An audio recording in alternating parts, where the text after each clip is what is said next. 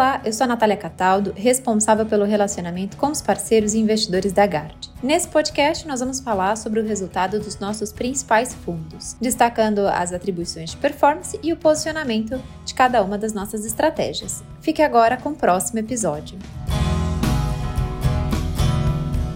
O mês de maio foi marcado por alta de 3% na bolsa local, puxada em grande parte pela performance positiva de commodities e bancos. No mercado global, os movimentos foram fortes e voláteis, mas com S&P terminando o mês de lado e Nasdaq com queda pequena. Ao longo do mês, fizemos uma gestão ativa em cima das posições direcionais e conseguimos monetizar bem esses movimentos. Geramos alfa com posições compradas em commodities. No mercado local, estamos com pequena posição direcional comprada, posicionados em empresas de qualidade, com pricing power, vantagem competitiva e que navegam bem em cenário inflacionário. Aproveitamos algumas quedas em papéis que estamos vendidos e recompramos as posições. Ainda achamos que a bolsa brasileira está mais protegida que as bolsas globais, mas não sairia ilesa no caso de um risk-off global. Além disso, as eleições começam a entrar no radar e isso reforça estarmos defensivos na bolsa local. No mercado global, seguimos achando que o Fed está behind the curve e vai ter que subir mais os juros do que o esperado pelo mercado. Aproveitamos o riscom recente lá fora para aumentar a posição vendida nos Estados Unidos. Mantemos nossas posições compradas em commodities e aumentamos a posição vendida em índices. As moedas, de forma geral, se recuperaram da forte depreciação frente ao dólar do mês de abril. A posição comprada em real foi ligeiramente reduzida e contribuiu positivamente para o resultado do mês, assim como as posições compradas em franco suíço e dólar canadense. A inflação na Turquia se aproxima dos três dígitos e o Banco Central não tem respondido com política monetária. Acreditamos que a lira turca possa se depreciar significativamente nos próximos meses. Por isso, montamos uma posição vendida que também contribuiu positivamente com o resultado. Em juros globais, tivemos resultado positivo das posições tomadas em Índia, Itália e Polônia, enquanto que o resultado negativo veio das posições tomadas em juros dos Estados Unidos, México, Canadá e Alemanha. Seguimos vendo um cenário com o mercado de trabalho apertado que favorece o aumento de salários, bem como inflação difundida e persistente em várias métricas e dados dados de atividade ainda mostrando uma economia resiliente, com dados de impulso de crédito ao consumidor ainda acelerando e riqueza acumulada em níveis elevados. Acreditamos, portanto, na assimetria altista para juros, sobretudo nas economias desenvolvidas. Do lado de posicionamento, trocamos parte dos juros tomados nos Estados Unidos pela inflação implícita tomada, acreditando que o mercado ainda não precificou a dificuldade de se colocar a inflação na meta e não acreditando no cenário recessivo no curto prazo. A estratégia de commodities apresentou uma performance positiva no mês por conta da posição comprada em energia. A forte alta nos preços de petróleo, em função da demanda aquecida e riscos geopolíticos, foi o principal driver da carteira. No entanto, a posição comprada em metais industriais performou negativamente por conta dos lockdowns na China, e a carteira de agrícolas foi levemente negativa em função da queda dos preços do boi gordo no mercado doméstico. Seguimos otimistas com o preço de commodities no curto prazo, em especial por conta do verão no hemisfério norte e a plena liberalização dos lockdowns na China em junho. Dessa forma, seguimos com a posição comprada em petróleo e aumentamos a posição em metais. Na renda fixa doméstica, o resultado foi negativo. O livro de juros teve perdas com posições aplicadas na curva de juros real e nominal. Para junho, mantivemos uma posição tática aplicada na parte curta da curva, achando que o Banco Central sinalizará o fim do ciclo de alta de juros. Na estratégia sistemática,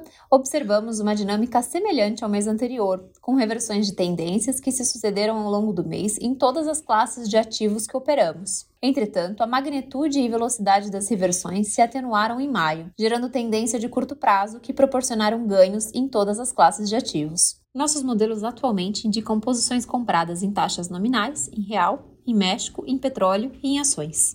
Referente ao resultado dos nossos fundos multimercados, o fundo Guard Portos, versão mais alavancada, apresentou um resultado de 2,07 em maio. No acumulado do ano, o retorno foi de 16,71%. O fundo Gard Valon apresentou no mês um resultado de 1,94. No ano, o retorno foi de 14,39%. Nosso fundo mais antigo, Gard d'Artagnan, apresentou no mês um resultado de 1,70. No ano, o resultado foi de 11,40. Na parte de ações, temos o Gard Atos Long Buys. No mês, o retorno foi de 0,38% e no ano, o retorno de 10,65%. Enquanto o Ibovespa apresentou um resultado de 3,22% no mês e 6,23% no ano. O fundo Gard Pascal, estratégia quantitativa e sistemática, apresentou um retorno de 2,06 no mês. No acumulado do ano, o retorno foi de 6,71. Por fim, na parte de previdência, temos o fundo Gard Aramis e o Gard Paris. O Aramis apresentou um resultado de 1,30 no mês. No ano, o retorno foi de 5,25%.